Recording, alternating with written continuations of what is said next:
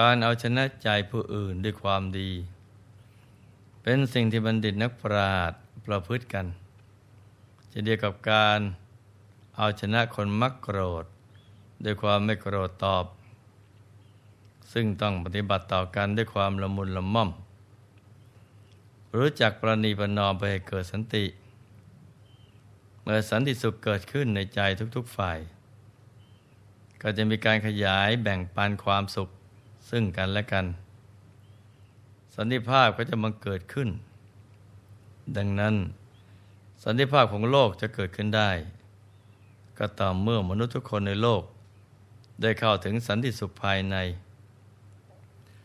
สันติสุขภายในที่แท้จริงเกิดขึ้นเมื่อใจหยุดนิ่ง หยุดนิ่งสนิทอยู่ภายในศูนย์กลางกายฐานที่เจ็ดดังนั้นการเจริญสมาธิภาวนา ให้เข้าถึงสันติสุขภายใน ให้เข้าถึงพระรัตนตรัยภายใน จึงเป็นเรื่องที่สำคัญของพวกเรา และชาวโลกทั้งหลายนะจ๊ะ มีวาระพระพุทธภาษิตที่มาในโกธนาสูตรว่า คนผู้โกรธ ย่อมประพฤติในสิ่งที่ไม่เป็นประโยชน์ ย่อมไม่รู้จักความเจริญ ย่อมมีภัยที่เกิดขึ้นแล้วในภายใน แต่คนผู้โกรธนั้นย่อมไม่รู้สึก เพราะคนโกรธย่อมไม่รู้อัดไม่เห็นธรรม และย่อมขาดสติ จึงพลั้งพลาดไปก่อกรรมทำเข็น ภายหลังเมื่อหายโกรธแล้ว ก็ย่อมเดือดร้อนเหมือนถูกไฟไหม้ความโกรธเป็นสิ่งที่ไม่ดีเลย เป็นประดุดไฟที่คอยเผาลนตนเอง ยิ่งถ้าตอนที่เกิดความโกรธแล้ว ระงับอารมณ์ไว้ไม่อยู่ ก็จะทำให้เกิดการทะเลาะวิวาทอาจจะถึงเข่นฆ่ากันก็ได้ บ้านกับทำลายข้าวของ เกิดความเสียหายแก่ทรัพย์สิน แล้วถ้าหากอาฆาตพยาบาทกัน ก็จะเป็นการผูกเวรกันอีกถ้าเราไม่รู้เท่าทันอารมณ์โกรธแล้ว ลร้ายมักจะเกิดขึ้นกับเราเสมอ ไม่อย่างใดก็อย่างหนึ่ง เหมือนดังเรื่องของชายผู้มักโกรธคนหนึ่ง ที่ต้องเสียประโยชน์ที่จะพึงได้ถ้าไม่ได้อะไรและยังมีทุกข์ตามมาอีกพระบรมศาสดาได้ทรงยกเรื่องนี้ขึ้น มาเป็นอุทาหรณ์เพื่ออบรมสั่งสอนพระภิกษุ ให้พึงสังวร ได้สำรวมระวังและเห็นโทษภัยในความเป็นผู้มักโกรธ เรื่องก็มีอยู่ว่า ครั้งพระเจ้าพรหมทัตเสวยราชสมบัติอยู่ในกรุงพาราณสี พระโพธิสัตว์ ได้ถือกำเนิดมาเป็นมนุษย์หนุ่มผู้มีปัญญา และได้สำเร็จการศึกษาทุกศาสตร์ จากเมืองตักกศิลา ท่านเป็นผู้มีดวงปัญญาสว่าง รู้ว่าศาสตร์ในทางโลกนั้น ไม่สามารถทำให้พ้นทุกข์ได้ จึงตัดสินใจออกบวช เพื่อมาศึกษาศาสตร์ทางธรรม โดยได้บวชเป็นดาบทอยู่ในป่าหิมพาน จนเป็นผู้สำเร็จได้บรรลุฌานสมาบัติ และภายหลังต่อมา ท่านได้มาพำนักอยู่ในพระราชอุทยาน ในกรุงพาราณสี พอรุ่งขึ้นก็เข้าไปพิขาจารในพระนคร พระเจ้าจอมพาราณสี ได้ทอดพระเนตรเห็นก็ทรงเลื่อมใส จึงโปรดให้นิมนต์กับไปฉันในพระราชวัง แล้วรัตนาให้จำมาสักการอยู่ในพระราชอุทยานนั้น พระดาบทก็รับอาราธนา ระราชาได้เสด็จไปอุปถากวันละครั้ง และก็ได้รับโอวาทจากพระดาบทว่า ธรรมดามหากษัตริย์ ต้องเป็นผู้ไม่มักโกรธ ต้องละเว้นอคติสี่และไม่ควรประมาทในการประพฤติธรรม ควรประกอบไปด้วยขันติธรรม มีเมตตากรุณาในประชาราชทั้งปวง และครอบครองราชสมบัติโดยชอบธรรม แล้วพระดาบทก็มักจะตอกย้ำประโยคต่อไปนี้ กับพระราชาทุกครั้งก่อนที่จะจากกันว่า ขอพระองค์จะได้ทรงพระพิโรธต่อผู้ที่โกรธต่อพระองค์เลย เพราะมหากษัตริย์เป็นผู้ให้ความสงบ ร่มเย็นแก่ปวงประชา แต่พระองค์พิโรธแล้ว พระสงฆ์นิกรจะได้ที่พึ่งแต่ที่ไหน แม้ความเป็นผู้น่าเคารพสักการบูชาของพระองค์ก็จะเสื่อมถอย อาตมาภาพขอถวายพระพร พระเจ้าพาราณสีทรงเลื่อมใสมาก ได้ยกย่องเทิดทูนระดาบท เป็นพระอาจารย์ส่วนพระองค์ แล้วก็ได้พระราชทานปัจจัยทยธรรม มีค่ากว่าแสงกหาปันะ แต่พระดาวบทเป็นผู้มักน้อยสันโดษ ไม่มีความจำเป็นที่จะต้องใช้ จึงไม่ยินดีที่จะรับ ท่านได้พักอยู่ในพระราชอุทยานนานถึง 12 ปี แล้วก็มีดำริว่า เราควรจะไปโปรดมหาชนตามชนบทบ้าง เพื่อให้ผู้มีบุญ ได้รู้จักวิธีการดำเนินชีวิตที่ถูกต้อง จะได้มีสุคติโลกสวรรค์เป็นที่ไป จึงฝากให้นายอุทยานไปกราบทูลเรื่องนี้แก่พระเจ้าพาราณสี แล้วก็ออกจากพระราชอุทยานไป ได้ไปถึงแม่น้ำแห่งหนึ่ง ซึ่งมีนายเรือจ้างคนหนึ่งรออยู่ นายเรือจ้างคนนั้นชื่อว่า อาวาริยะปิตา เป็นคนมีสันดานหยาบ ไม่รู้จักผิดชอบชั่วดี เมื่อจะส่งคนข้ามฟาก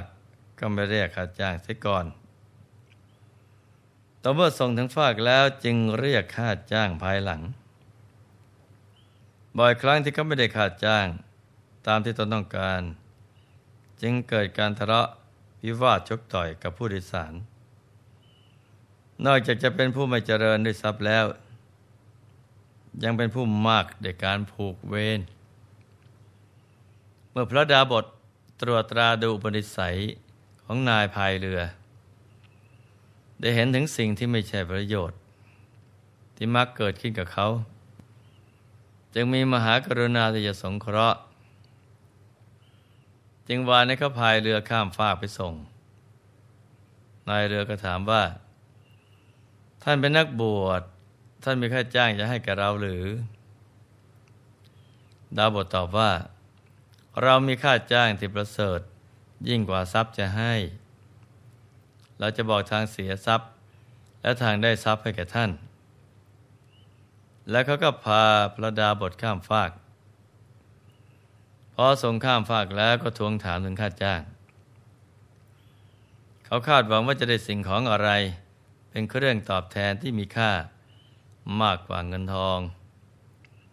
แต่พระดาบทกล่าวให้ธรรมทานว่า ดูก่อนพ่อ หากท่านหวังความเจริญในอาชีพนี้ ท่านจงตกลงราคาค่าจ้าง จากคนโดยสารเสียก่อนที่จะข้ามฟาก เพื่อให้เป็นที่พอใจกันทั้งสองฝ่าย จึงจะเป็นการดี จะได้ไม่ต้องมาทะเลาะกกัน